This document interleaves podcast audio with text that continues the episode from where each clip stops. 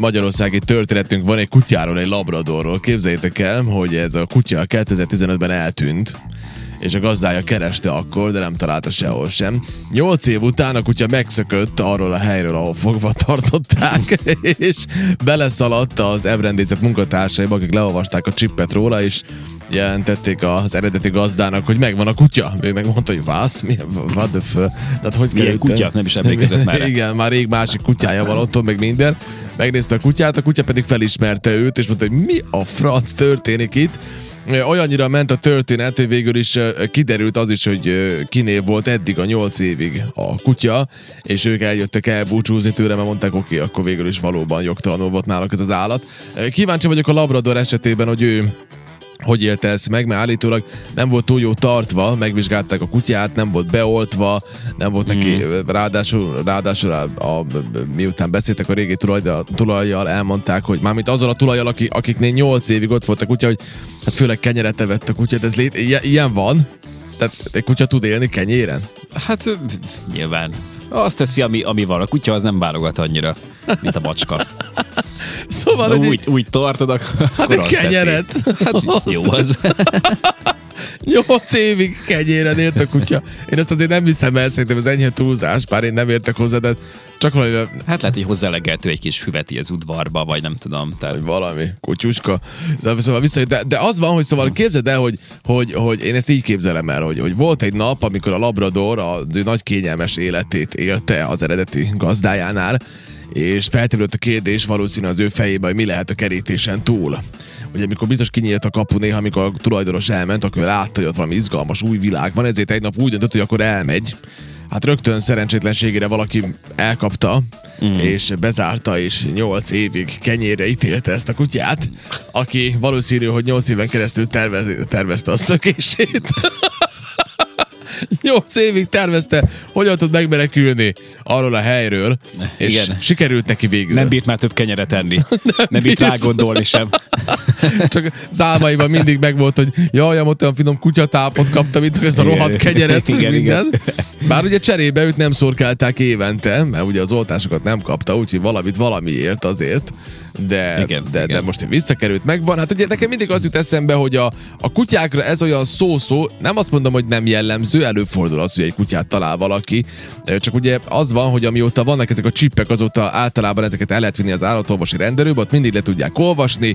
Ezt nekem az egyik állatorvos múltkor Ferenc elmondta, hogy ez úgy működik, hogy, hogy, hogy elmész, akkor a, a, kaptak egy kódot, és akkor te ezt a kódot beviszed a te, mint az állatorvosi rendelőben dolgozó ember, beviszed a, a központi adatbázisba, és akkor jönnek ki az adatok, és akkor tudják, hogy kié. De most ugyanez ugye a macskáknál is elindult egy ideje, de a macskákat valamiért azt olyan könnyebben bezárják, azok a macskák hihetetlenek, mert nekünk van a szomszédban gyönyörű macska, akit én eddig nagyon bírtam, tudod, volt az ominózus eset, mikor átjött és kicsit megtépázta a motoromnak az ülését, azóta igen, nem vagyunk igen, jóba, igen. De az a macska az annyira, annyira laza és annyira fáj a mája, hogy volt olyan, hogy szellőztetünk, és ő úgy gondolt, hogy ő, ő elkezd bejönni. Aha, tudod, aha. Amikor bedugja a fejét és szimatolgatná, hogy igen, ő majd jön be, nem jössz be, de elte, de ez nem, nem, nem a te házad. De, de, de, de simán, azt a macskát a simán befoghattuk volna, és ez lehetne a mi macskánk. Tehát, igen, igen. Ilyen, nem volt egy ilyen macskám, akiről kiderült évek után, hogy, hogy máshol is otthon van. Az egyik szomszéd így. Ja, volt is kerest, neve, kereste ugye? Cicule? Ott, ott más volt a neve, igen.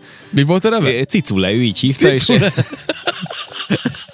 És hát kiderült, hogy ő ott is lakik, ott is eszik, ott is alszik sokszor. Tehát ugye? Amikor nap, napokra így eltűnne, volt erre példa.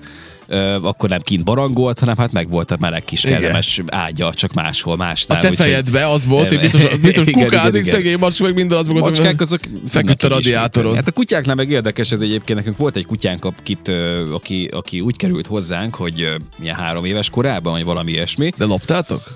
Ne, nem loptuk, nem. Azt, azt, azt nem loptuk. Hogy került oda? E, hát azt hiszem, hogy megvettük. Pénzért. Ah, igen. Egy három éves kutyát. Egy tacskó volt egyébként. Nem tudom, hogy pénzért, vagy, de, de valami, lehet, szerintem ami vétel volt, mert nem, nem ismerőstől származott a kutya. Érdekes. Hát talán nem, nem, elvileg nem lopták. De azt sose kérdezted meg a szüleitől, miért vettek egy három éves kutyát? Nem tudom, nem tudom, ezt kérdeztem meg. Na vettetek egy három éves kutyát. És hát ő megszokta egy kicsikét azért már az otthonát, ami ott van a környéken egyébként, vagy ott volt. És az első jó néhány hónapban, ha jól emlékszem, akkor az, az folyamatos volt nála az a jelenség, hogy nyílt a kapu, akkor időnként így kiszökött, és mindig visszaszökött az eredeti gazdájához, vagy az előzőhöz pontosabban. Az már miért? Szegény kutya. Tehát úgy, úgy vágyakozott, megszokta ő már, ugye három évig ott élt. Igen. Csak hát ugye utána megváltak tőle, és akkor, és akkor, és akkor hozzánk és került, és meg? Hát aztán megszokta. Hát egy, egy, egy két-három év után szerintem már aztán már nem, nem szökött ja, csak, ő tovább. Tehát, hogy így... Ja, csak egy három évig kellett erőltetni, és már... Nem tudom pontosan, nem akarok, hogy hülyeséget mondani, de azért még kisgyerek voltam, amikor ez a kutyánk és ez, volt, és ez, ez, nem emlékszem pontosan. Hosszú szőrű tacskó. Igen, van ilyen. Most már nem annyira elterjedt. Tacskók azok újra ilyen divatosak lettek, de inkább az a rövid szőrű verzióval találkozom leginkább. Úgy ilyen esetekben, a hosszú szőrű tacskóval nem kimondottan, de hát az is nagyon cuki amúgy. Ja, igen, most barna. Beütöttem, és látom, hogy tényleg létezik igen, egy ilyen hosszú szőrű tacskó. Van ilyen. Ilyen kutyája valószínűleg csak nektek volt itt. Se előtte, se utána nem volt senkinek. Akkoriban az egy kicsit olyan nagyobb divat volt egyébként, tehát igen. Akkor én több helyen láttam. Sőt, ennek volt egy, egy törpe verziója, tehát volt törpe tacskó hosszú szőrűben. Jó. És az ráadásul ott volt lakott a sarkon, a szomszédban. Na, az hihetetlen. A, de ugye ezek az, áll, ezek az állatok hihetetlenek, mert tudod, nekünk az egy kollégánk mesélte. Az is kiszökött. Az is. És én vittem vissza. Te vitted egy idős néninek, igen, aki, aki mindig megörült neki. Majd megköszönte, igen, hogy visszavittem. Nem, meg... nem, mert az messzire, nem mindig ott így járkált, az, az utcában, de szeretett kint lenni. Érdekesek ezek a kutyák, mert ez a kutya ezek szerint meg nem szerette a nénit, mert mindig menekült volna, csak mindig beléd botlott. Igen. Miközben a ti kutyátok hát, meg ment volna az eredeti gazdájához. Érdekes dolog ez, hogy hogy működik, mint ahogy az is érdekes, hogy a kollégánk mesélte, hogy neki van egy macskája, aki időnként eltűnt egy-két napra, um, parúsított neki túl nagy problémát, viszont egy nap úgy jött már vissza, hogy volt egy nyakörve, szóval az kiderült, hogy ő is két laki, a kis rohadék. Ő is talált még egy menedék, menedéket, hát miért nincs ezzel baj végül is? Ez, ez ilyen, tehát egyszerűen ezek az állatok ilyenek.